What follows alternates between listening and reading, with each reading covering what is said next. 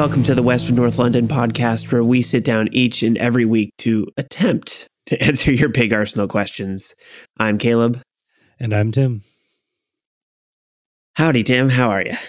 Uh, you know, uh, other than Arsenal doing pretty well. I'm uh we had a, a nice little snowfall up here in Bellingham, which was fun to to to see and watch. We might even get a white Christmas. Um, yeah. But other than that, nothing much. How about you? I yeah, I, I I'm excited about Christmas. Like it's the it's like the only highlight this week. I mean, not that Christmas is ever um I don't know. I, I just feel like usually there's like Arsenal to be excited about, or you know, other things to, that are going on. And right now, I'm just squarely focused on Christmas because like everything else is failing me.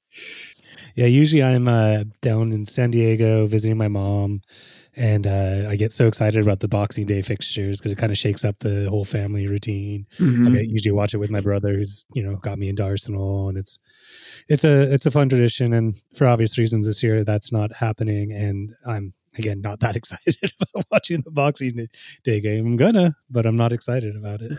Yeah, like I I think I'm I, on on Saturday, it was like the first time, and it, you know, we Arsenal's had crazy ups and downs since we started this podcast, and just over the last couple seasons, uh, it's been pretty rough. Um, but I think after Saturday Saturday's game, I just hit the worst funk after the game, and I could not shake it. And I, I've I've had sports related depression, you know, after a loss before, but this one just felt like worse because I just felt like such despair.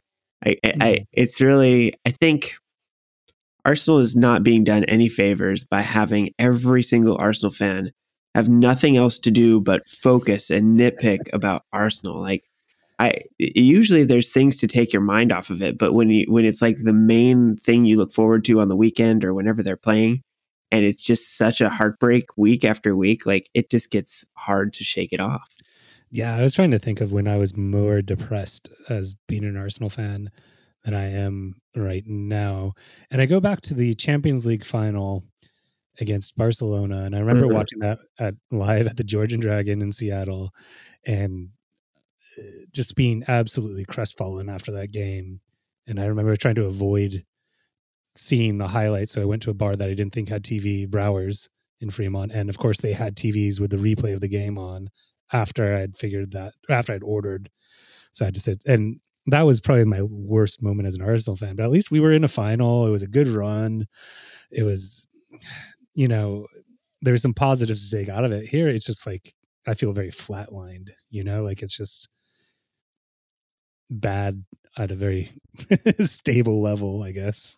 Yeah, like it, when you can't see where the joy is going to come from, it's it's a it's a challenge. Like when when it's never ending like this. Exactly, but to uh, take the edge off of that, what are you drinking there, Caleb? uh, tonight, I I went for whatever I had available, and so mm. I'm drinking a a Tito's and root beer, which is Ooh. fantastic. You know, I think mixing with root beer is way underrated. I think so too. It covers up a lot of stuff. Yeah, exactly. I, I, have I've done a couple vodka root beers when the the need has come, and I I, I can't say I don't like it.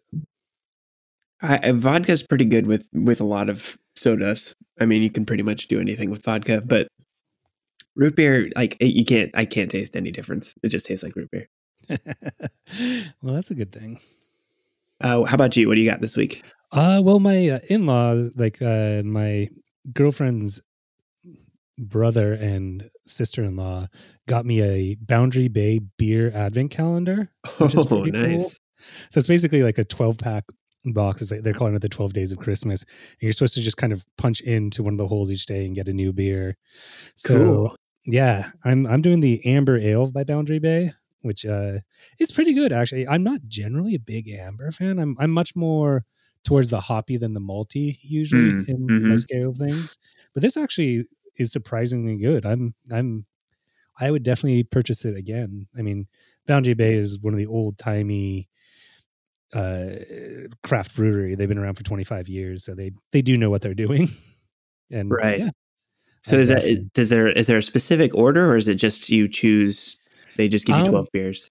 I'm just, I just choose like it's it, it's a box that's just wrapped in uh in graph paper, so I kind of guess where the hole is and just reach in. So- Okay. I didn't know if there was any thought behind the order of the beers or anything like that. Yeah, and I'm a little behind on the uh the days because I didn't get it 12 days out from Christmas, so I feel like I can have maybe two a day or something like that. Yeah, you got to catch up. Exactly. Well, that sounds awesome. I I I need to get into these um adult advent calendars.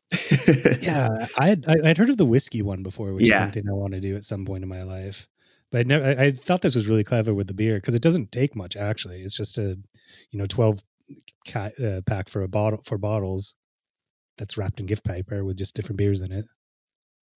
Yeah, I'm into that. I I feel like advent calendar i- it's something I forget about every year until it's like too close to Christmas and I'm like, "Ah, it's too late." Yeah, I need to like start remembering in like November. yeah. Maybe exactly. Thanksgiving would tip me off, but no. I just procrastinate and pretend Christmas isn't just around the corner. Yeah, you know, I used to because I worked in retail for so long. I try and push off the Christmas holiday as long as possible because you know when you work in retail, Christmas happens, you know, the day day after Thanksgiving, and it's almost too much. So I tend to procrastinate till it's almost too late myself. Yeah, I definitely did that for gifts this year. But you know, we're we're almost we almost have everything wrapped and in, in our possession. So the Um, UPS I just- or UPS won't hold us down this year. I uh, definitely am waiting for some presents that are probably not going to arrive in time, and we did a big batch shipment of uh, presents to friends and family that's definitely not going to make it on time. So it's going to be more of a spread out celebrated period, I think. I'm, I'm okay with that. I, I I like it when I get birthday presents or Christmas presents after the date because it just extends things just that much longer. Exactly. Well, speaking of presents, that kind of rolls right onto my uh, my question of the week, which is if you could give anyone related to Arsenal a Christmas present, and I'm and and I'm talking an actual present that you could possibly give, you could wrap up and put it under the tree. I'm not saying like the uh, a better defender or something like that. I'm talking about like an actual pres- feasible present. hmm Uh, who would you give it to, and what would you give them?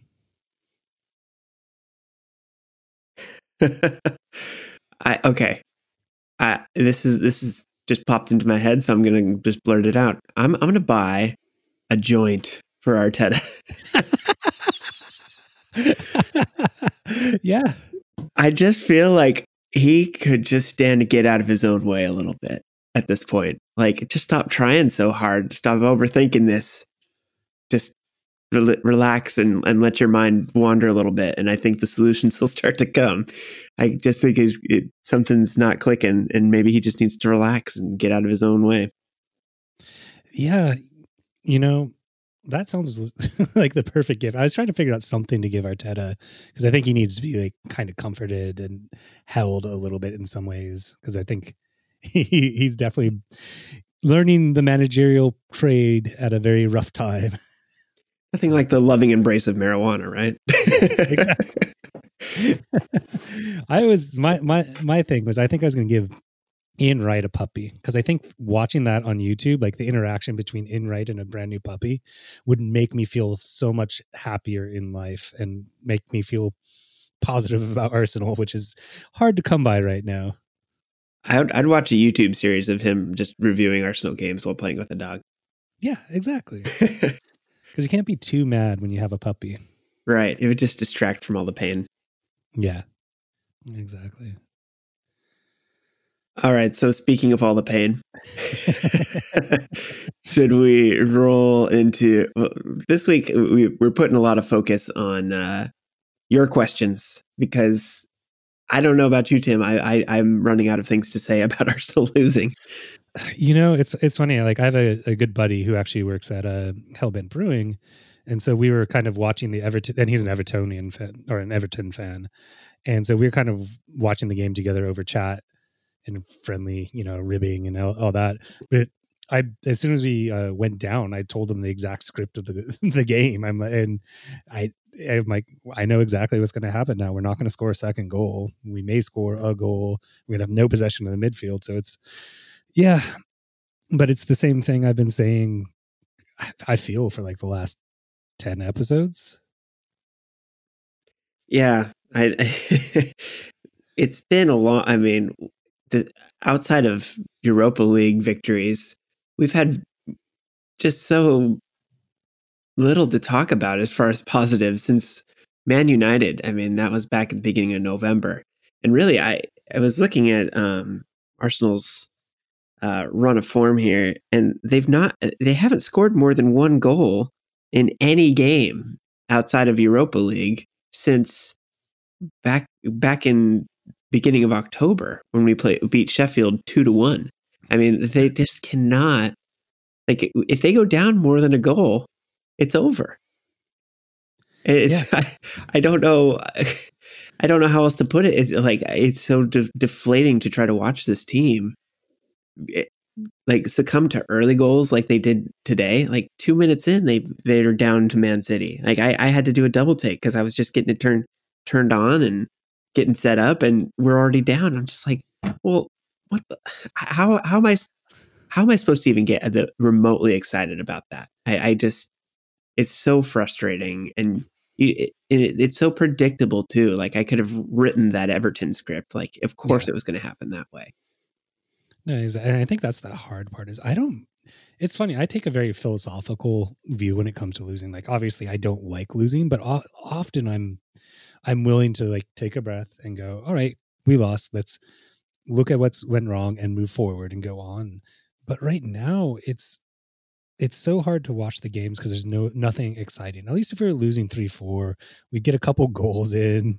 You could have a little blip of joy, and it almost seems like our goals we score are fairly joyless as well. You know?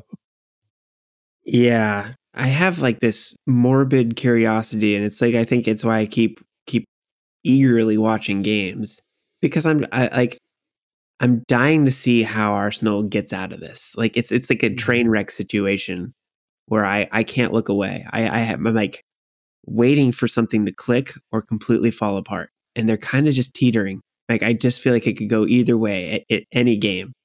Like outside of today's game against Man City, they haven't really been blown out yet. And so I was just thinking, man, they're just staying in these games. It's so close. Like one of these games is going to break their way. And I, I don't know if today is a, a, an indication that things are getting worse because it was left in the hands of a pretty poor goalkeeping decision, I think. Uh, um, and we can we can talk more about that if we want to. But the uh, really, I, I outside of this, Arsenal have been in games. Like they've had chances. They aren't making a ton of chances, but they've had opportunities to come back and be in games. And and they, for some reason, I just see them consistently making the wrong choice, like stepping on a ball when they should be moving forward, or just making the wrong pass or shorting the pass, hitting the ball too long. It's just not clicking. And I I can kind of see what Arteta is seeing. It's like there's so many almosts. It's mm-hmm. unbelievable. But not almost I think the disconnect is Arteta seeing almost and thinking, "Oh, we're doing good." And the fans are seeing no shots on goal or very little as far as actual dangerous threats on goal and going, what the heck is Arteta talking about? But I think Arteta is just seeing all these small victories or small losses in the buildup and thinking, oh man, we we're just almost there. But I think there's a long way to go between what he's seeing and actually scoring goals.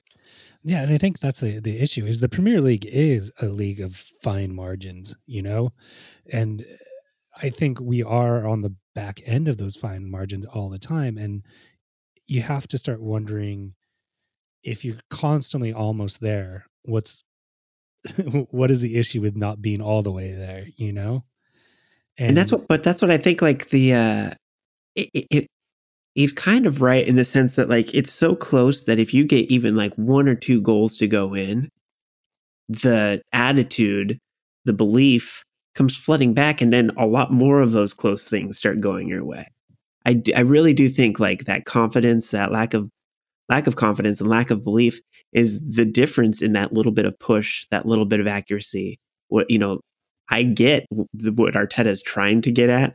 It's just a real tough sell with how they've been playing, and just and how they look. And you talk about confidence, and you know, I've been watching soccer for a long while, and my team in Sweden got relegated uh, five times in a row. So I, I, I know what relegation looks like. And right now, and I'm not trying to alarm raise alarm bells. We still are, you know, have a, a, a decent distance from the relegation zone, ish. But as just as far as the way the players look and the mentality, it looks like a relegation team. You know what I mean? You have a team that just has zero confidence and doesn't believe in itself at all.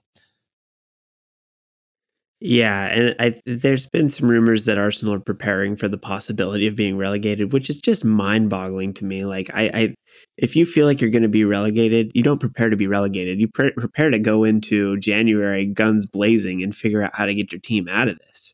Like, as owners of of a Premier League team, you should understand what's at stake. This team is going to have to get blown up if they get relegated. You will it just look at Leeds. I think everybody keeps mentioning Arsenal in the same breath as Leeds because it can get away from you very quickly and it is mm-hmm. hard, very hard to climb your way out of that funk. And it is not for the weak of heart. I don't think the Kroenkes are built for for relegation, quite honestly. No, don't, they don't have what it takes to get out of it. And and you know, I, I'm sure the Kroenkes are intelligent-ish people. I'm sure they under understand what what it that you know soccer in England is different than American football. But if you look how the Kroenkes run their their franchises in the U.S., like the Rams, it took they they were very willing to let that team languish and suffer and not invest in it for a long time. And I think these issues that are popping up right now aren't from this year. You know what I mean? Right. These are things that have been festering and growing. I mean, really, since the Con- Kroenkes took full control of the team many, many years ago. I forget how many years ago that was, but and so that's my my my biggest fear is that the Kroenkes are unwilling or un, uh, unable to understand what what's going on right now at the club. Yeah, I it's it's scary to think of things going in that direction. I'm not a believer that we're going to get relegated or get down that far where we have to worry about it. But how long I keep asking myself like how long until I do believe that? How long until I stop believing in the Arteta project? Like how long do I keep watching every game? Um and I, I, to be honest, if I didn't have the podcast, I don't know if I would watch every game.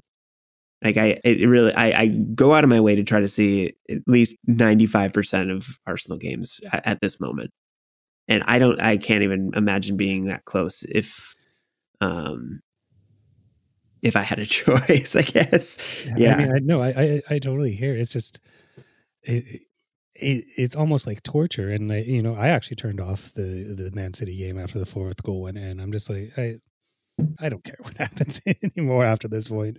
I, I, I have better things to do. I went and watched a movie with my girlfriend. Like, I'd much rather be doing that than just watching this the the thing. And I'm really the, the thing I'm struggling with, as I mentioned before, is I'm trying to be positive, not trying to just wallow in in in depression and in anger and vitriol because I think we all need this the the positivity. It's just it's it's really hard right now. It's it's it's hard to find find something to hold on to right now. Yeah, I will say like um there are players I can be positive about positive about. There's some small plays and and shows of determination and and uh actual energy in the team that I can get excited about, but they're so fleeting and and and far between, really. It's like I I do think like those little moments are strung along are strung together by belief and confidence and those things are so far from this team um I really don't know how you replace that artificially. Like it's it's just it's not something that can happen truly without some success, without some um, glimmer of hope, and that comes with scoring goals. It's just what we're talking about here is is it's not just not losing; it's going out and figuring out ways to win with a flourish, win with, um, you know, more th- than just by a penalty. You know, like it's got to be like things start to click, things start to work and go in their favor. Um, and I think they got to catch more than just a break in a game. You know, like getting a penalty uh, against Everton is not enough. Like, and and getting getting a, a, decent goal from um, the from Lacazette, who hasn't scored much recently, and getting set up by Martinelli, which is great to see him back um, against Man City. In a, in a in a very tight vacuum, that is a great thing to be excited about. To see Lacazette doing what he's supposed to be doing, to see Martinelli come back and make an impact so quickly.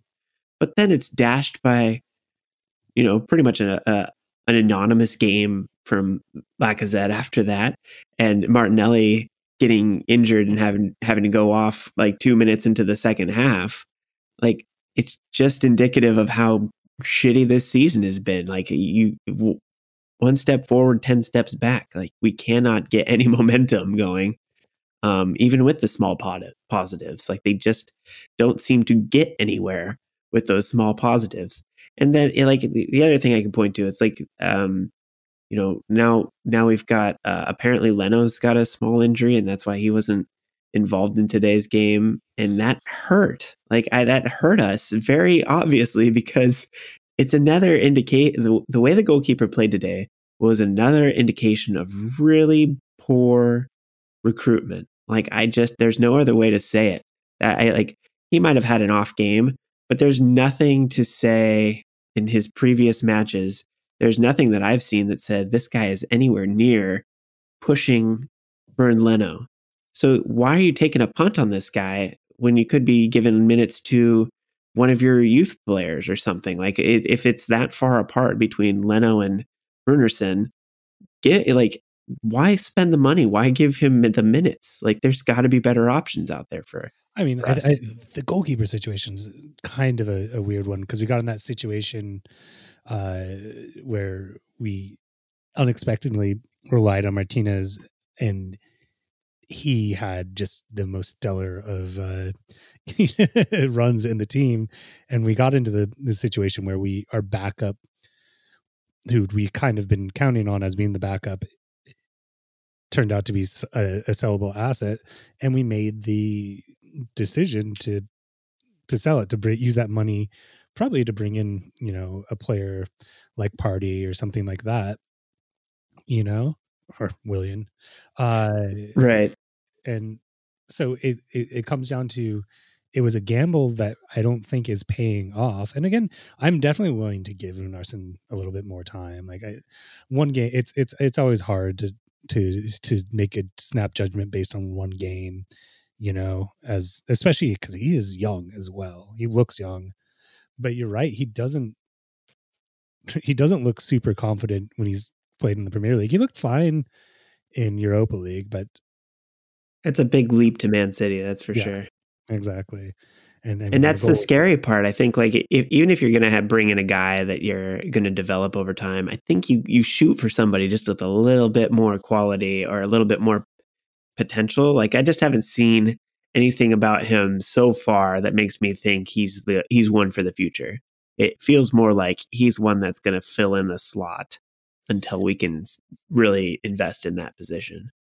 Yeah, and he, he he basically came with the recommendation of our new goalkeeper coach, and that's who coached him over in uh, France, and so that's kind of where that connection came from. And and we had the issue with our uh, academy keeper. What's his name? I'm totally blanking on his name right now.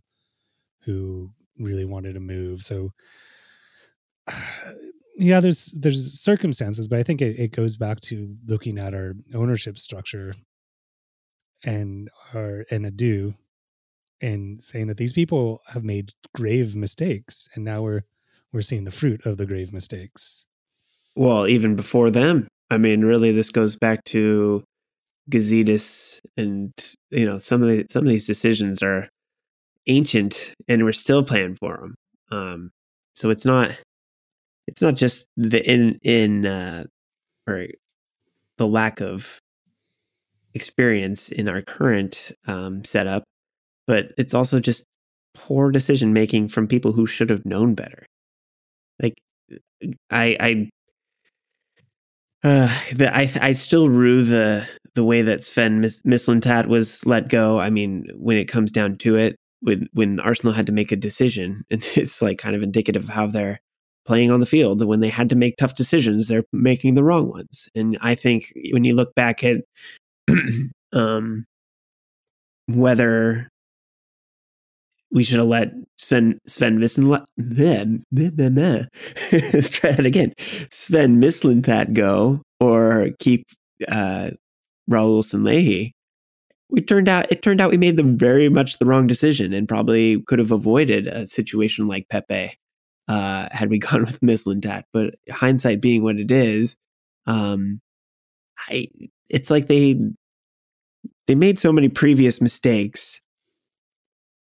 I like, do you trust yourself to make decisions going forward? Like at some point, maybe you, you got to, as owners, and I don't know that anybody of that level of like, um, wealth would ever look at themselves and think they did anything wrong. But, um, I, I do wonder if you, you have to be like, man, maybe the threat in all of this is us. Maybe we're the ones making the poor decisions. yeah, you know, if it walks like a duck and quacks like a duck.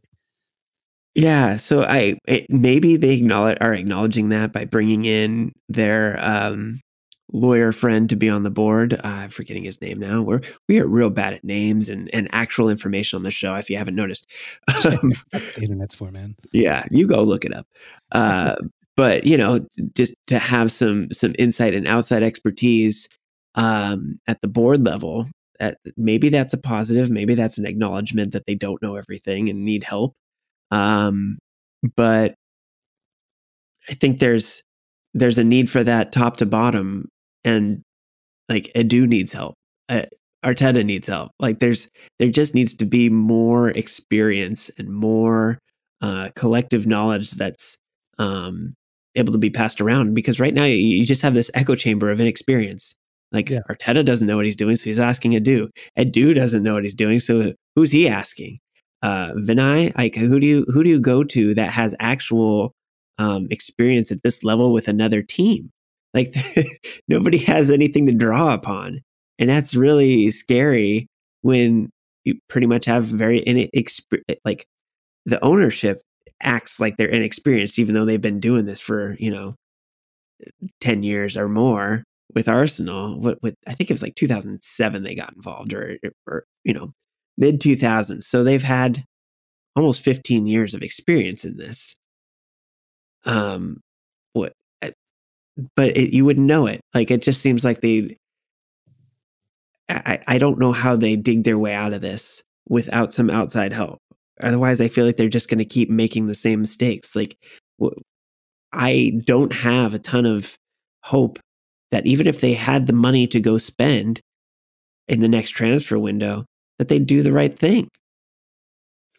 I mean, I think there's a there's a couple variables with the next transfer window, which I know is coming up faster than we think. Um, but uh, it teams who spend extravagantly in the transfer transfer window never turn out well, anyways. No, it, never, it almost never works out for you. You just end up throwing money away usually the teams that are involved in this are the uh, teams that are used to being relegated, the yo-yo teams or smaller teams. And the the general bit of advice when you're you're struggling and you're at the bottom end of the table is you you don't spend it in January and because the the deals are generally worse than if you if you bought them in the summer and then i mean worst case you get relegated but you can then reinvest that money that you saved in the january transfer window to work your way back up excuse me, that's generally the uh, uh, the advice. But Arsenal can't afford to do that, so they're in the, this very awkward situation of they have to spend a bunch of money that they probably already don't have. Not only because they don't have it, but because uh, of this pandemic era and if they do spend it, it's not going to be for, for worthwhile uh, investments. Yeah, I mean the, the the availability of players in January is going to be one issue. Um, and then you're just you're still saddled with a bunch of players that are dragging you down. Like I don't see us being able to sell a lot of uh, players that we need to get rid of either. So, um, I think we we'd still have to wait until the summer to make any meaningful changes as far as getting rid of dead weight and so we can make room for more players. Um, so and, and plus we're we're looking to lose money on a lot of these guys that whether it's we letting them go for free or you know not being able to get get rid of them um, for a decent amount because they just look awful. Like i think anybody who had value has lost value in this run. Yeah i mean i, I just look at mustafi and his injury uh, that took him out of being sold was just so untimely. Because yeah he just gotten money for him, you know, and now he's I think back to his mean of fairly valueless in the transfer window.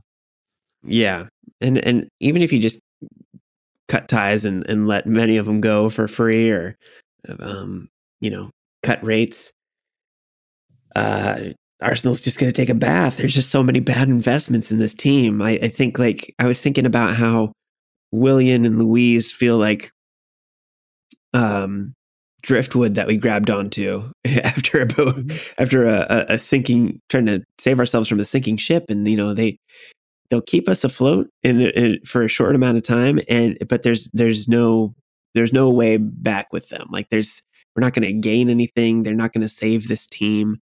Um, they're just going to keep the team afloat.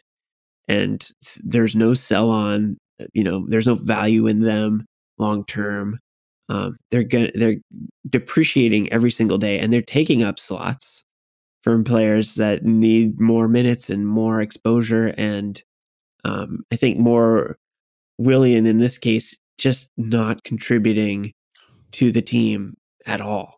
And and you look at the the, the things that some of these younger players can bring, and it's like it, Willian doesn't even have that in his playbook anymore. Yeah, and I, I mean, uh, Charles Allison brings up a good question, kind of along these lines, which is, uh, given the probability of losing this game, regardless of our team selection and the res- relative low importance of the Carabao Cup versus the league, should we have given more opportunity to some of our young players rather than sticking with some of the older players? I think this should, uh, and I, I, keep, I think I said this even before the season began. Um, Arsenal's strategy should be playing as many youth players and going out and getting as many young prospects as they can. Like I, I, rather than spending big wages on some of these guys, like like Willian, you could get two two to three young players that that could contribute. Like have a rotation of guys that can do what Willian does sometimes. Like I, I again, it's hard to compare because I, I just don't really see what Willian's bringing but I'd rather the potential of a young player, either from our academy or that we went out and got that had the the potential to either be a big star, like a diamond in the rough, like Saka or Martinelli, or you you go and and just get them up to an, an Iwobi level where they have some sellable value. They don't have to be breakout stars. They just have to be not Mustafi. You know, like don't don't go out there and lose value every time you get on the field. Like, just look like you're a valuable Premier League player, and Arsenal can can stop losing money. Like, I just feel like they're dumping money into aged players, and it's losing proposition.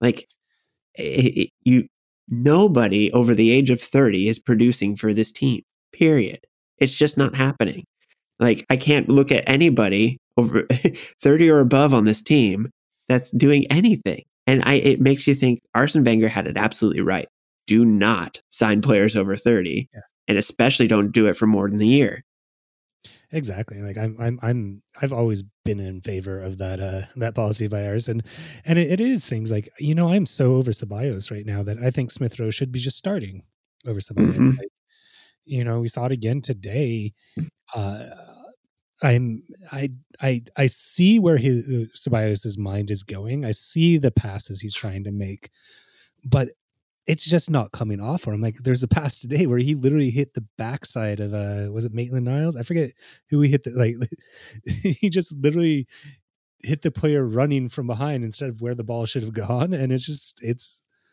it's frustrating. And you know, I Saliba, like how bad does that guy have to be doing in practice to not even get like a sniff of a game? That situation is so bizarre. Like I it's like they've they've set their minds to putting him out on loan and decided that he's not good enough. And there's no bad play by the people around him that nobody could play bad enough to justify bringing Saliba in, apparently, because they've made up their minds. Like, that's what it feels like. Well, I mean, and, and this is a name I promise not to utter, or I promise not to utter again, but it makes me reevaluate how the team is dealing with the Ozil situation you know because if it's one player it probably is the player. Like if there, you know like it, it, there's a good history with uh, Ozil but it's it's also you know uh uh why Guendouzi who we've had issues with. It's Saliba who we're having issues with. Like what's going on with these players that are getting completely ostracized from the team? And you know and with Saliba he's just I has he, he started one game with us? Has he started a game with us? I'm trying to nothing, remember. not at all. I yeah. mean, U twenty three. So that's it. And um, from the U twenty three report, it didn't sound like it's not like he gave up a red card or gave got a red card and like scored three own goals. Like it, it's just crazy to me. And and you're talking about value. His value must be plummeting right now. Right. I, I think he's got time. I, I'm not like panic stations about Saliba per se. I am like concerned about players we are playing instead. I guess like I, I, I we have plenty of center backs. I'm less worried about Saliba getting time right away since he is just 19. I am concerned about like Pablo Mari. Like where the heck is that guy? Um, you know that it. I'd play anybody but Mustafi at this point. I'd play anybody but Kolasinac. I'd play anybody but Willian. Like these are guys that do not have enough to offer to be above our youth players or younger players that need minutes and experience.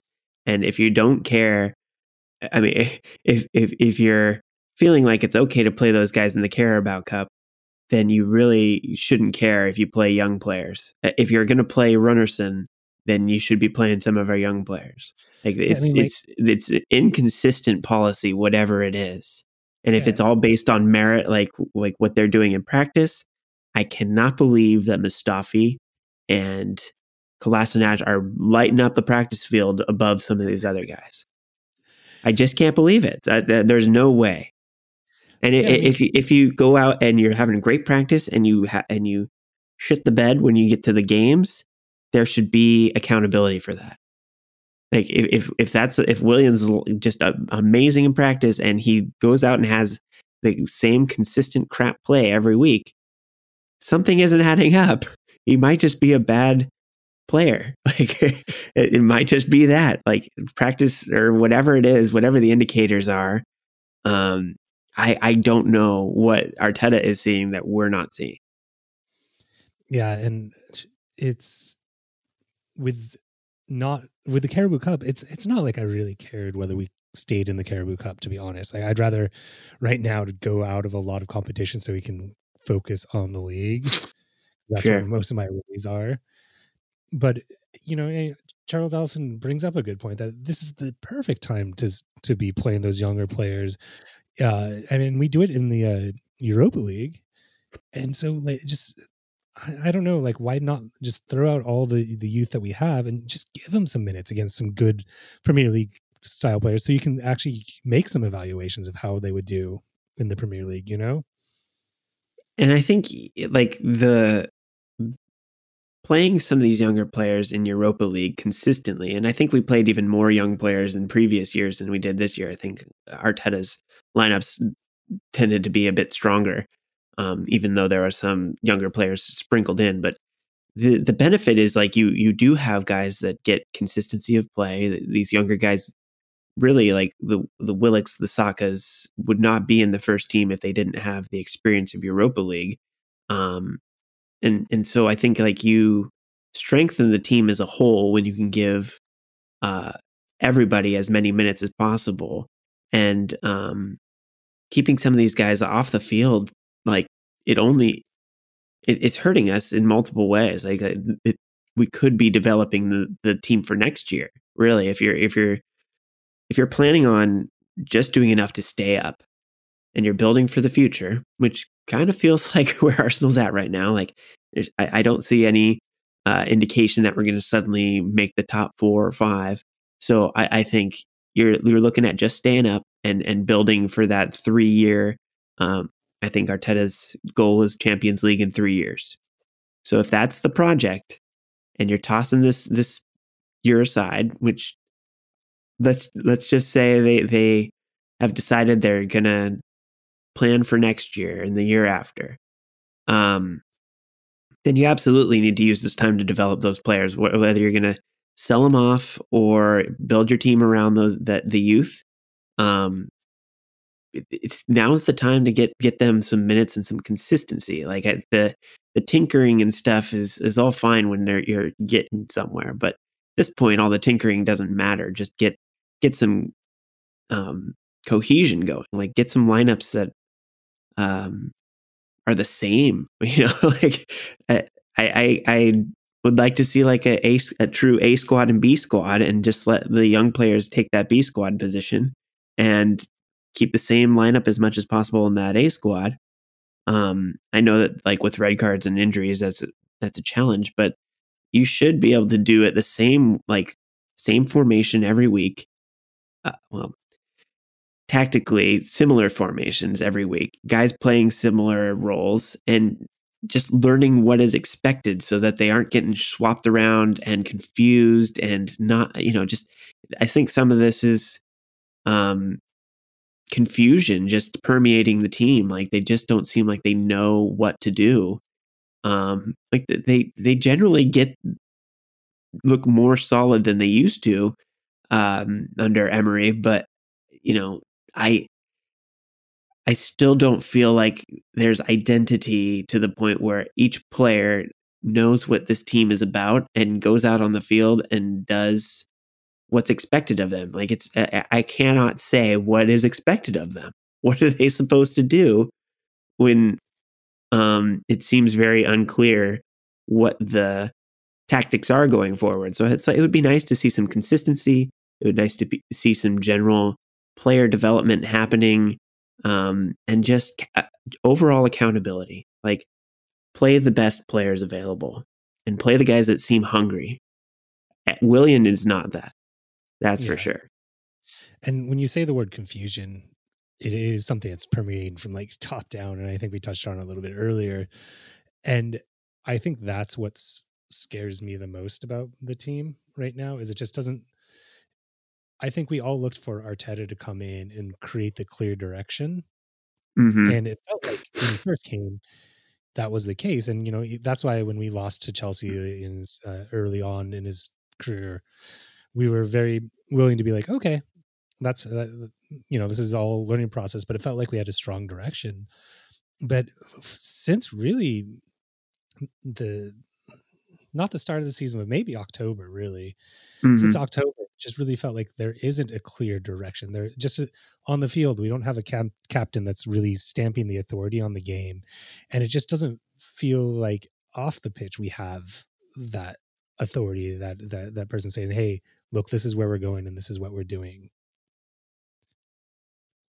Yeah, and and in the absence of a strong on-field personality, I think it's incumbent on on Arteta to really um, put the the players on there on the field that are buying into what he's trying to do, um, who are bringing energy. I think he has to. It, it's kind of the positive reinforcement thing. Like if he, if they're if they're coming out and showing that they want to play, that should be the deciding the deciding factor right now because there are plenty of guys out there who do not look like they want to play. Like they just aren't. It's not in their actions. And if it's and if you need somebody to um, constantly tell you what you need to be doing or to constantly trying to um, push you forward and give you that energy.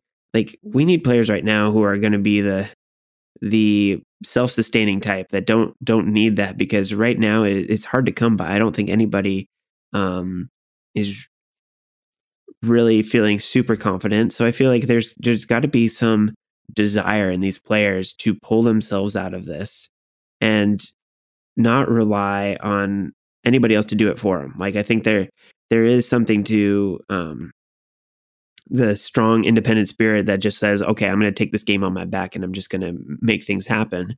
And I see like it, it is interesting to see Martinelli come in and maybe he hasn't been dragged down by this run of form. So it, it seems like he's just he he's come in and, and been a spark um, and and playing with confidence. Like the the cross, he had two opportunities at a cross today within rapid succession, and both of them, um, you know, he just looked like he wanted it more than the the defender, and wanted it and clearly wanted it more than anybody else on the field.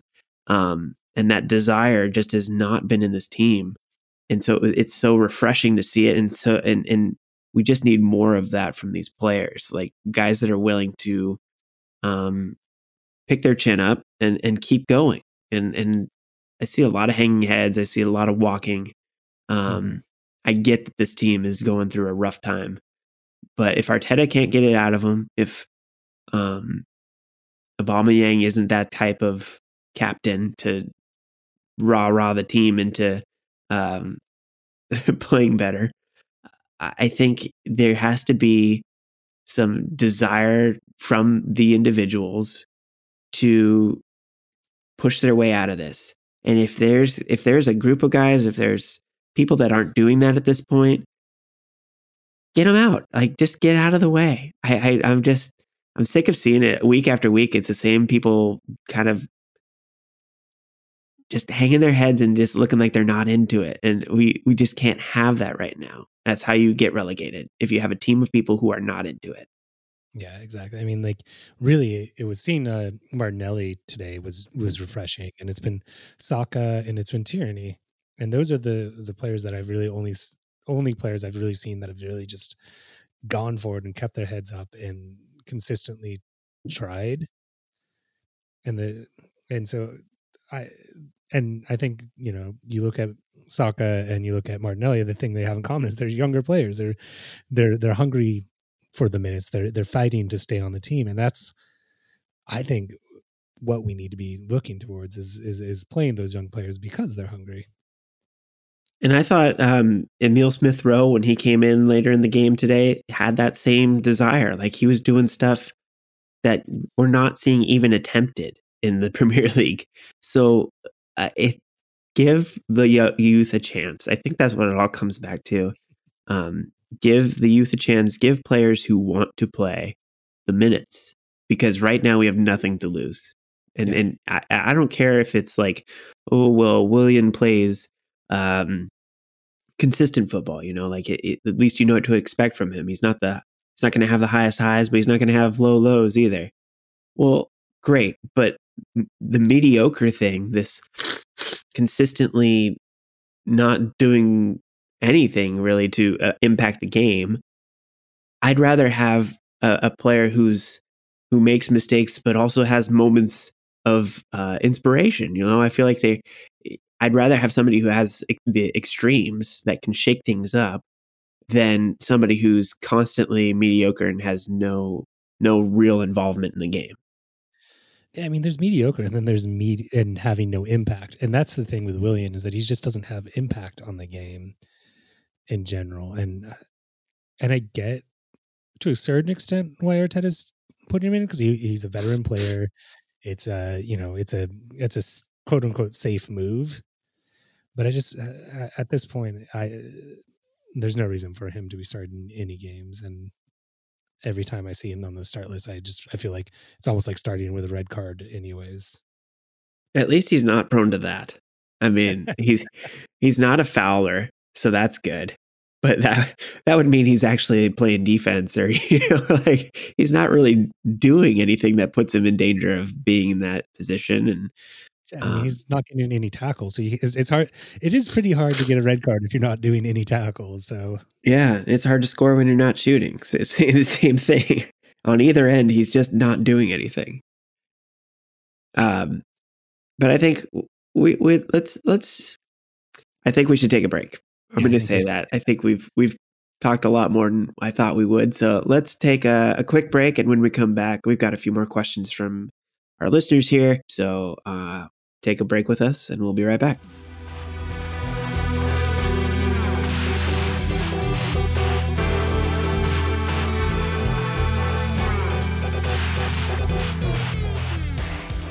All right, welcome back from the break.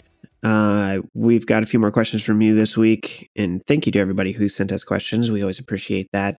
Um, like I, I keep saying, like it's hard to keep talking about losses, so it's good to hear uh, from you guys what you're feeling like listening to us talk about, or what what's worrying you, or what's got you excited. I know there's not that much to be excited about, but anything like that to help us keep going when times are tough.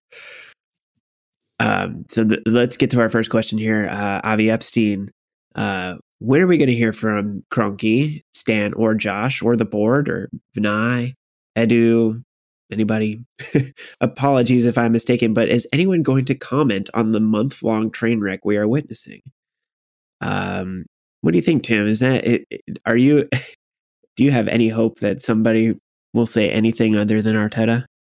I mean, I think Avi has hit the nail on the head here, and I think it's it's something that is just glaring right now. Is that the you know as we were talking speaking about earlier, there's there's been a lack of direction and a lack of people taking up the mantle, and I think a lot of the criticism thrown at Arteta is really misplaced criticism that should be going towards the board, and I think poor Arteta is being the scapegoat for a lot of the the ownership, the board, the people who are actually making some of these decisions.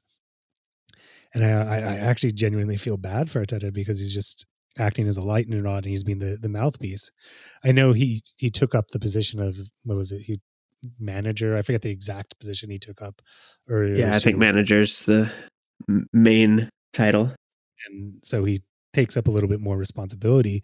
But I mean, I mean, Edu has to speak up, and Vinai have to speak up and talk a little bit about what their vision is going forward. What what what do they see as solving this problem, or are they just happy with the team state right now? Which I can't imagine they are.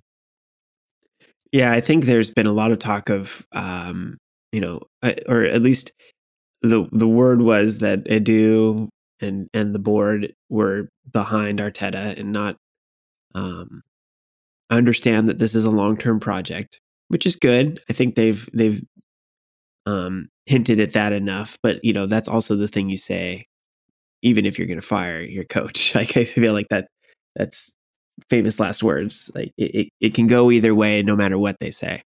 Um, I I still don't think it's smart to try to reboot this team while they're heading towards relegation. I just I mean, maybe you bring somebody in and you get that an, enough of a bump to pull yourself out of a relegation battle, but um, man, I, I, don't think we're there yet. I think you we we said before, like Arteta definitely does need time, but I think, like you said, like, he's a lightning rod, and I think they could take some of the pressure off of him by saying something to the effect of uh, that we understand um, this is a long term project and we're going to back our our our manager you know i think that that sort of thing maybe they're just kind of waiting to see how the um, market plays out before making any commitments but i i think the verbal commitment that they're going to try to to right the ship here with with arteta it, it would be a, a good s- sign of solidarity it, like actually backing their their manager up. Um verbally as well as financially would be a good thing. And uh, I, I, think right now it, it, you have to spark some belief in the fan base. And, and e- even those sorts of announcements, like saying they're going to try to spend money in this window, would would maybe ignite some um, some sort of spark on the team too. Like at least to say, hey, we understand that there's players here that are not living up to, to the Arsenal standard, and we're we're willing to move people on to get this team right. Like say something like that. Get the team fired up. Um, I think they just tiptoe around a little too much, and they're trying to be a little too proper. Um, like come out and say it's not good enough. Mm-hmm. Like maybe that'll get some of these players to think, hey, maybe they'll bring somebody in that will replace me.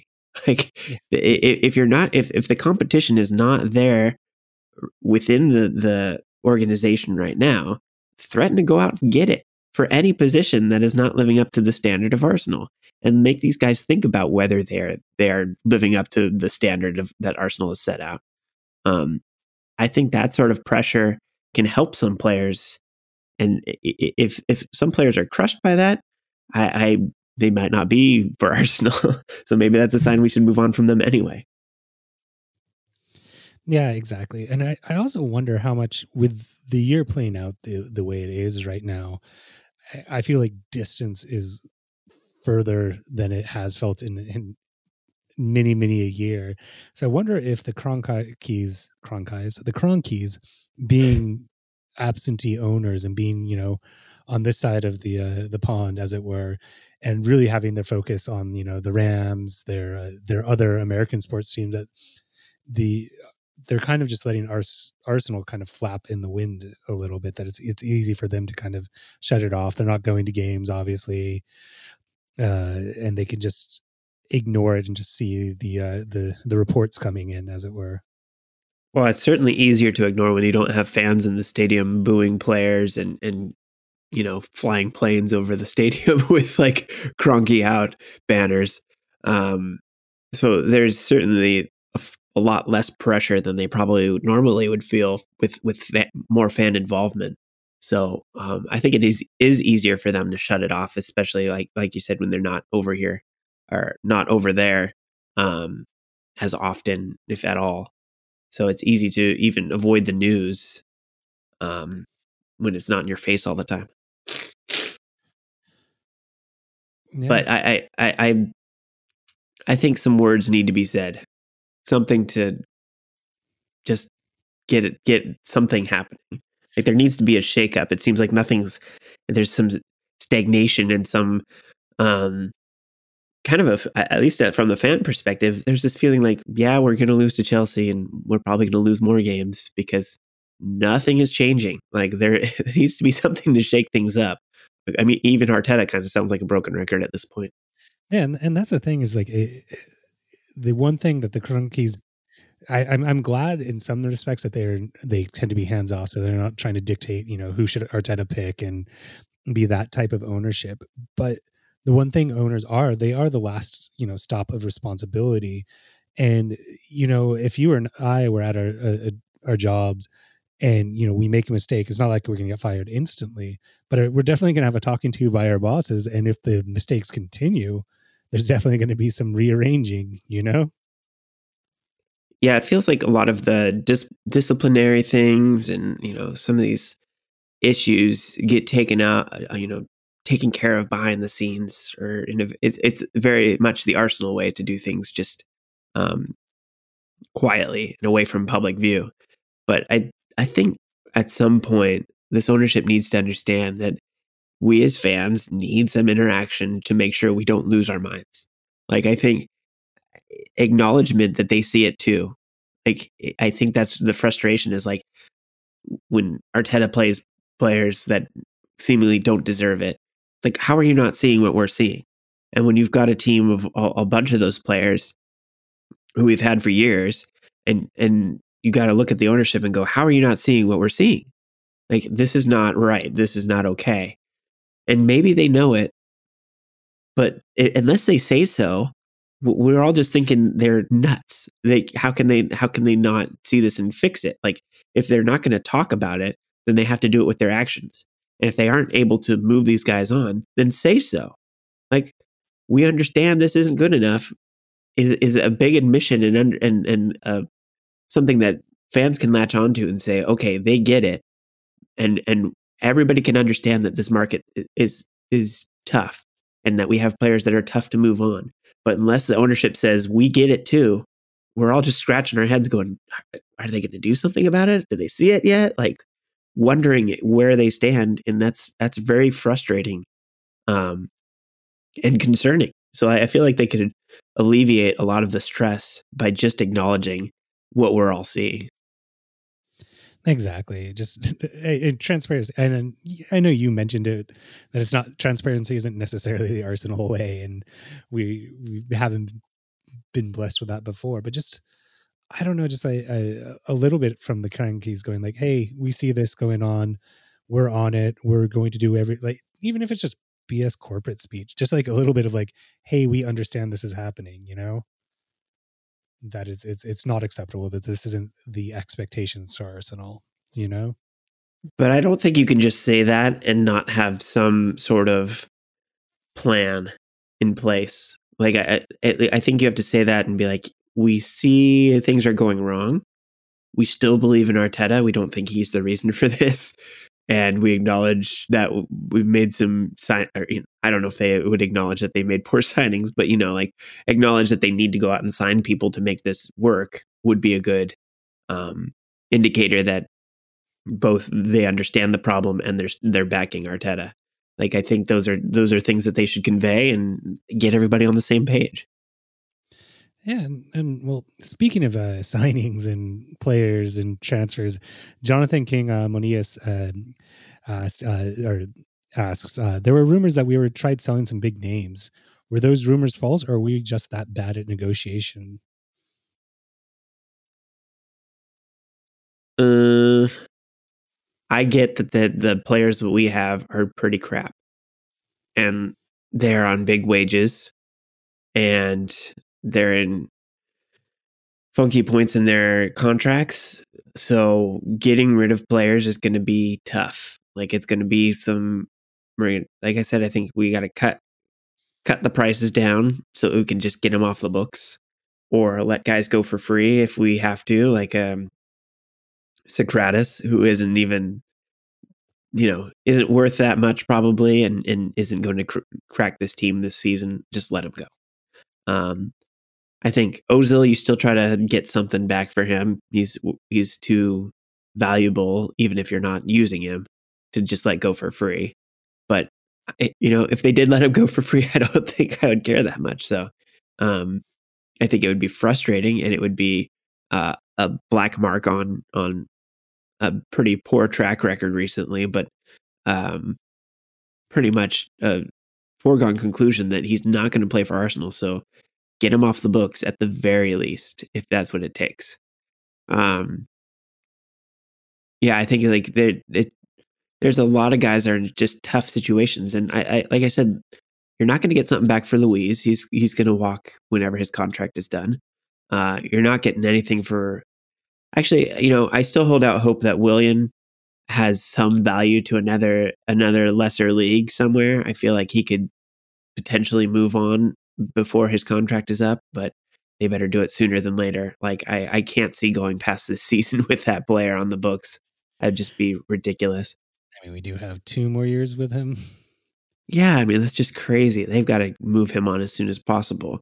But a lot of this is also you got to find quality players to fill in for these guys, like making room in the roster, making room in the salary, um, uh, you know, making finding ways to get transfer money from some sort of sale, uh, whether that be from ownership or from moving players on.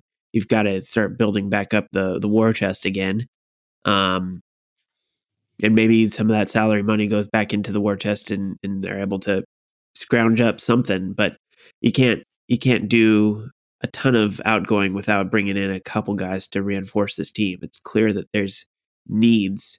Um, so they've got to find a way to get get people in. And so I, I it's going to be a tough a tough window to have high expectations. I, I really don't. I think if we get one good player, I'd be happy.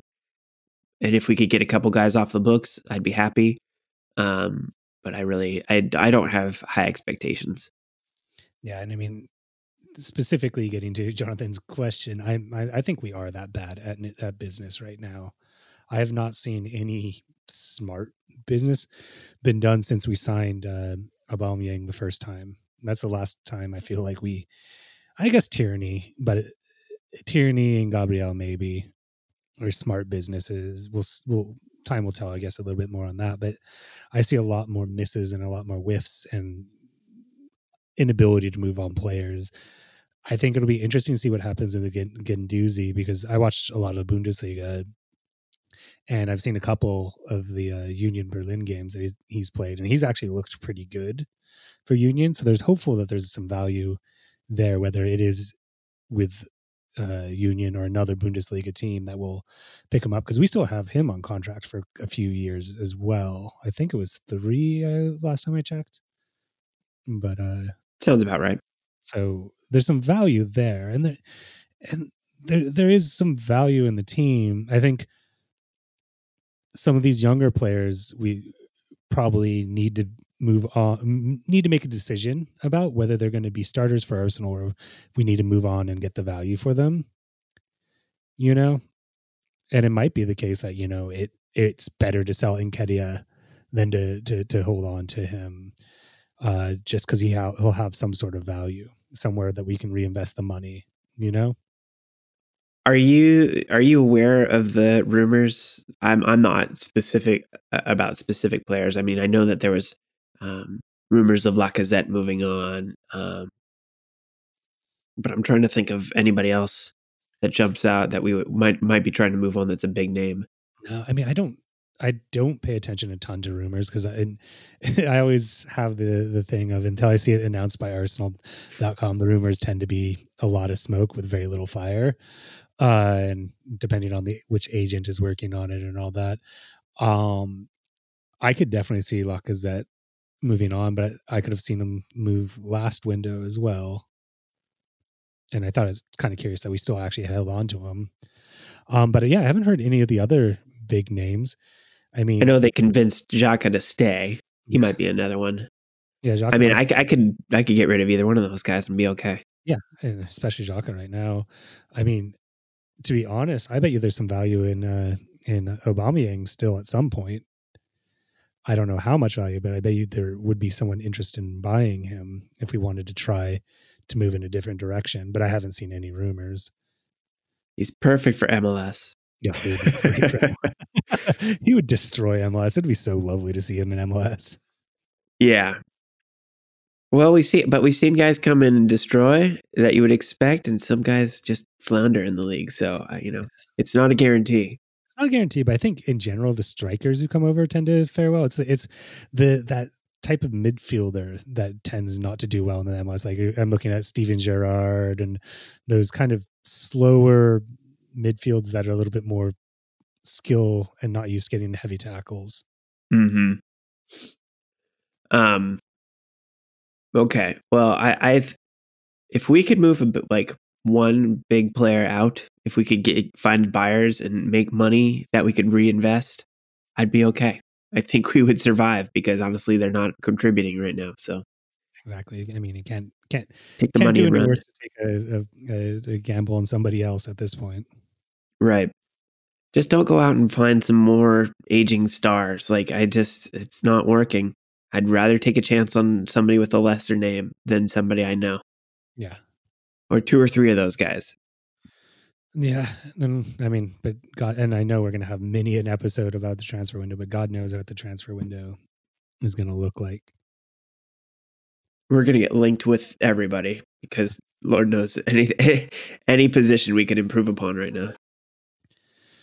Yeah, um, and we just have one more question, I think, that can wrap it up. And I think it's a good, good wrap up question, which is from Tim uh, Whitome, which is a good shout out to Tim. I miss uh, seeing him uh, at Sounders games. But uh, when will the nightmare end?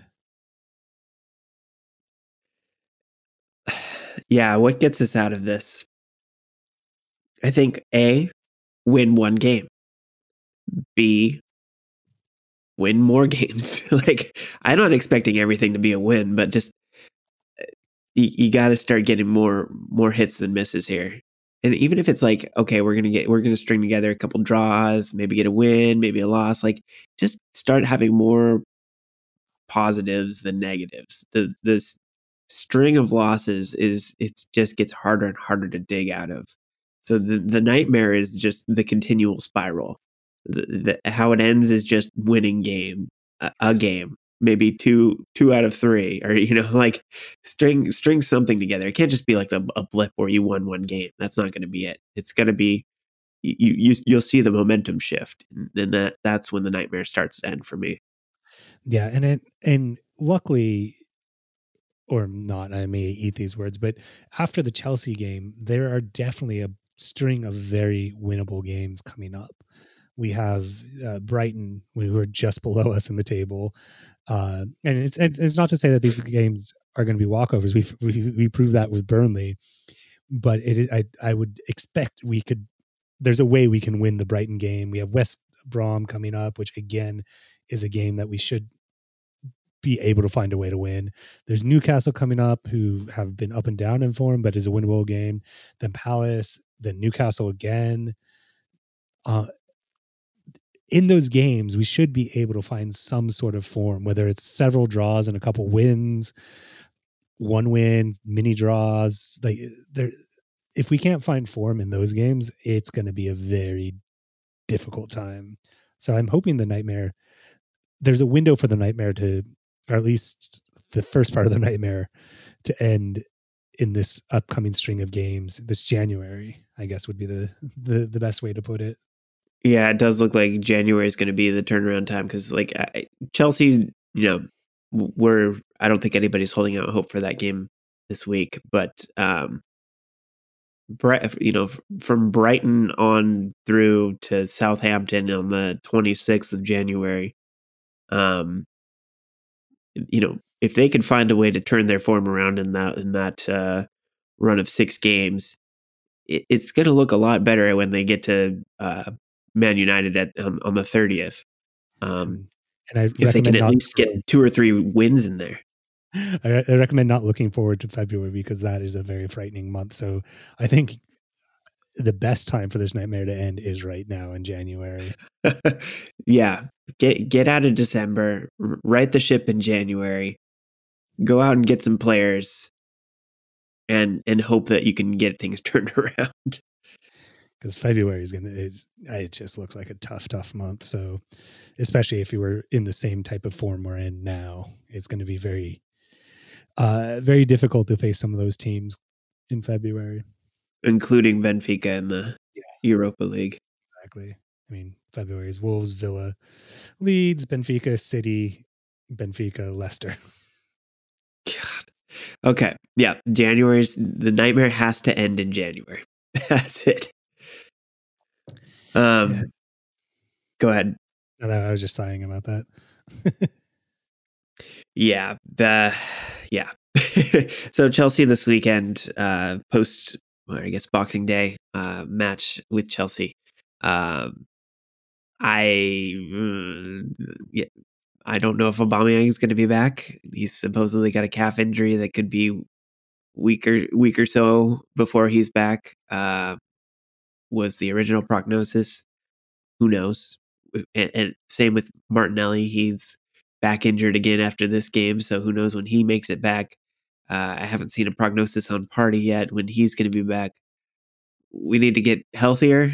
We need to get just need to get going. Like it, it just needs to turn turn around. I don't feel like Chelsea's the the turnaround game, but hey, if you win against Chelsea, think of what a uh, confidence boost that would be. So this would be a time to pull out a fluke win. I would I would love to see a win. I mean, it's always that heart versus head type of thing. Uh-huh. In my heart, Arsenal's going to win every game five 0 but there's definitely then they start playing. yeah, there's going to be a nagging in the back of my head. I mean, this has Giroud scoring a winner all over it. I think I saw that somewhere online, and yeah, I 100% agree that it's inevitable. It's inevitable. Um, do you want to do you want to do the fantasy rundown before we wrap things up for this week? Yeah, just a quick rundown. I am my my uh, week was pretty all right. It wasn't great, but it's better with 51. You got a uh, 43. Seems to be right around your average. Yep, that sounds right. That checks um, out. I, I think the, the big thing I did is like basically I pulled every Arsenal player out of my fantasy league team. I'm still running time. I, I I feel like I can't not run an Arsenal player, but it's I I I am having harder and harder times justifying their spots on my fantasy team. So uh Omkar is still on top. Uh but uh Granelli is closing in on him. I think he's 40 points out with plenty of the season left to go. So there might be a you know, a race for the the the top right now. Well, I'm racing. I'm racing towards the bottom. I'm I'm I'm trying to just hold hold it down. Apparently, you know, you are so not far away from not being bottom. You are uh, what is it? Eight points away from uh, second to bottom, and 12 points away from third from bottom. You could almost you could you could realistically get out of relegation territory all right, that's my new mission. Just don't finish at the bottom. Yeah. All right. Well, um, I think that's pretty much much it for us this week. I, I'm always surprised at how much we can actually talk when things seem so grim. I'm like every time I'm like, ah, it's gonna be a short episode. We got nothing to say. I don't even want to talk about these games, and then here we are, another almost an hour and twenty minutes again. Um, so thank you for sticking with us through all this. Uh, I know it's tough to listen to a podcast talk about so much negativity, but we're still looking for the bright side. I'm still hopeful that things will turn around. There's always January. that's our that's our hope right now. Um, so thank you for sticking with us. Thank you for joining us for this episode. Uh, if you want to be like our great contributors this week um, and send us a question, we'd love to hear from you. Uh, west of North London at gmail.com is, is a great way to get a hold of us. Or you can follow us on Twitter. We are at W of N London. And uh, if you want to send us your questions on Twitter, that's great too. Like us, follow us, make sure you're subscribed wherever you get your podcasts. Uh, we'd love to get more of you subscribed so that we can um, get those numbers up. And even better yet, if you are already subscribed and, and want to help us out, leave us a review. Tell other people how much you like what you've heard, and that's a, another great way to um, help us grow the pod, the podcast here. And uh, if you like the theme song, uh, check out Bobcat. They're at bobc.at. Go check out their website to hear their most recent album, No Course to Follow. I am going to say that's it for us this week. And as always, see you at the next gun show.